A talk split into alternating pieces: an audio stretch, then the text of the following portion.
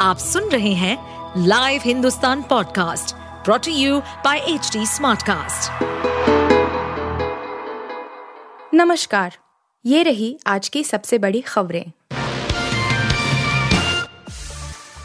Janata Dal United JDU ने मंगलवार को बिहार में महागठबंधन और इंडिया गठबंधन के घटक दलों के बीच किसी भी तनावपूर्ण संबंधों को खारिज कर दिया लेकिन यह कह के सियासी पारा बढ़ा दिया कि 30 जनवरी को पूर्णिया में होने वाली राहुल गांधी की भारत जोड़ो न्याय यात्रा का कार्यक्रम इंडिया गठबंधन के बैनर तले होना चाहिए, न कि कांग्रेस के बैनर तले। इस बात की संभावना है कि बिहार के मुख्यमंत्री नीतीश कुमार और राष्ट्रीय जनता दल, राजद, सुप्रीमो लालू यादव इस कार्यक्रम में शामिल हो सकते हैं। जेडीयू के राष्ट्रीय प्रवक्ता केसी त्यागी ने कहा, हमारा मुख्य ध्यान बुधवार को कर्पूरी ठाकुर शताब्दी समारोह की शानदार सफलता सुनिश्चित करना है। लोगों को हमारे गठबंधन के बारे में अटकले लगाना बंद करना चाहिए। राहुल गांधी की यात्रा पर उन्होंने कहा, अगर 30 जनवरी की की यात्रा कांग्रेस की नहीं बल्कि इंडिया गठबंधन के बैनर के तले होती तो यह हमारी एकता के बारे में एक बहुत अच्छा संदेश देती। केसी त्यागी ने आगे कहा कि यह महत्वपूर्ण नहीं है कि सहयोगी दल राहुल गांधी की न्याय यात्रा में शामिल हो या नहीं। जिला से लेकर राज्य और राष्ट्रीय स्तर तक इंडिया गठबंधन की संयुक्त बैठकें आयोजित करना महत्वपूर्ण है। यह पूछे जाने पर कि क्या भाजपा के नेतृत्व वाला राष्ट्रीय जनतांत्रिक गठबंधन लोकसभा चुनावों के लिए बेहतर ढंग से तैयार दिख रहा है?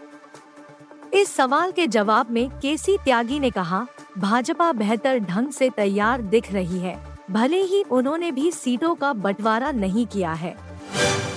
अयोध्या में भगवान राम का मंदिर भक्तों के लिए खोला जा चुका है। नवनिर्मित राम मंदिर में सोमवार को रामलला की प्राण प्रतिष्ठा के बाद आधी रात से ही श्रद्धालुओं का दर्शन के लिए जमावड़ा लगने लगा था। मंगलवार देर शाम तक पाँच लाख से अधिक श्रद्धालु भगवान राम के बाल स्वरूप का दर्शन कर चुके थे। आने वाले दिनों में ये संख्या बढ़ने वाली है। दरअसल अयोध्या को एक वैश्विक आध्यात्मिक पर्यटन केंद्र बनाने की तैयारी चल रही है। इसके लिए विस्तृत योजनाएँ बनाई जा रही हैं।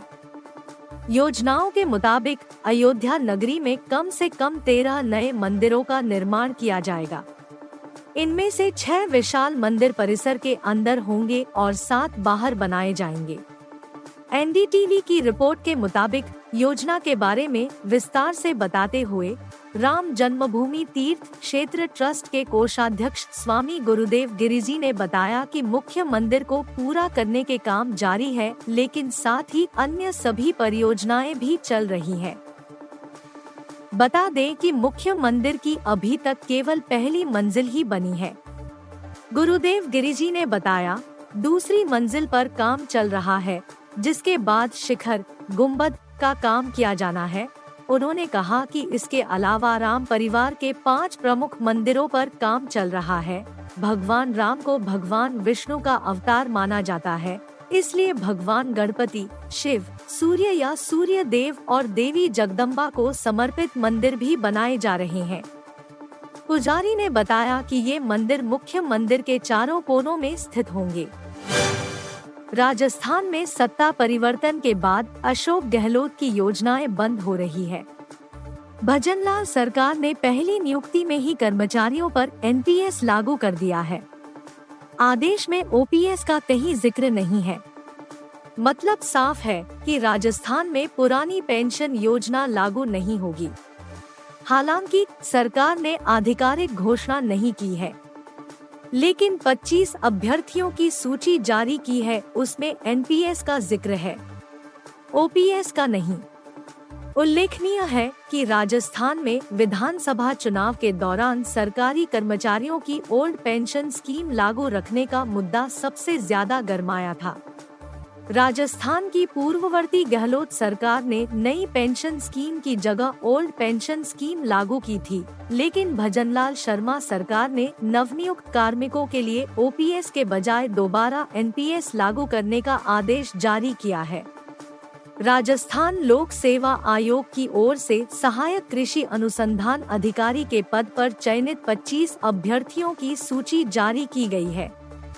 जिसमें नियुक्तियाँ की शर्तों में अंशुदायी पेंशन योजना लागू होने का ज़िक्र किया गया है। इसे लेकर राजस्थान शिक्षक संघ शेखावत सवाल उठाए हैं। देश में अगले हफ़्ते पेश किए जाने वाले अंतरिम बजट को लेकर केयर रेटिंग ने बजट के पहले किए गए सर्वे में उद्योग जगत से जुड़े 120 प्रमुख लोगों से उनकी प्रतिक्रिया मांगी है। इनकम टैक्स में छूट को लेकर लोगों को उम्मीद बहुत कम है। इस मोर्चे पर तिरसठ फ़ीसदी लोग मानते हैं कि कर छूट नहीं मिलेगी, जबकि सैतीस फ़ीसदी लोगों का कहना है कि छूट मिल सकती है। बजट के सामने चुनौतियों को लेकर पहले स्थान पर वैश्विक भू राजनीतिक खतरे हैं। पचपन फ़ीसदी लोग इसे बड़ा खतरा मानते हैं। 25 फ़ीसदी लोग नौकरियों में ज़्यादा बढ़त को खतरा मानकर चल रहे हैं। सर्वे में 13 फ़ीसदी लोग निर्यात की मांग को घटना और 8 फ़ीसदी ग्रामीण इलाकों की चुनौतियों को खतरा मानकर चल रहे हैं। कारोबारियों की मांग की बात की जाए तो सत्तावन फ़ीसदी लोगों का कहना है कि सरकार को नौकरी बढ़ाने वाले उपायों पर फोकस करना चाहिए। वहीं छियालीस फ़ीसदी मानते हैं, है कि सरकार का लक्ष्य क्षमता विस्तार पर होना चाहिए। तैतालीस फ़ीसदी लोगों की मांग है कि सरकार को कारोबार को मदद देने वाले उपायों पर फोकस करना चाहिए। पाकिस्तान के पूर्व कप्तान शोएब मलिक ने पिछले हफ़्ते मशहूर अभिनेत्री सना जावेद से शादी की। शादी के अगले दिन ही वह क्रिकेट के फ़ील्ड पर भी नज़र आए। इस बीच बांग्लादेश प्रीमियर लीग में खेल रहे शोएब मलिक ने कुछ ऐसा किया है, जिसकी वजह से एक बार फिर वह ट्रोल हो रहे हैं। सोमवार 22 जनवरी को शेरे बांग्ला स्टेडियम में फॉर्च्यून बरिशाल और खुलना टाइगर्स के बीच हुए मैच के दौरान बरिशाल के कप्तान तमीम इकबाल ने मलिक को पावर प्ले में गेंदबाजी करने का मौका दिया। शेरे बांग्ला स्टेडियम में फॉर्च्यून, बरिशाल और खुलना राइडर्स के बीच हुए मैच के दौरान शावेब मलिक ने एक ओवर में तीन नो बॉल फेंके, जिसके कारण वह इस ओवर में काफ़ी महँगे साबित हुए। एक ही ओवर में शोएब मलिक ने कुल 18 रन खर्च किए। शोएब मलिक के इस ओवर ने खुलना टाइगर्स का काम आसान कर दिया।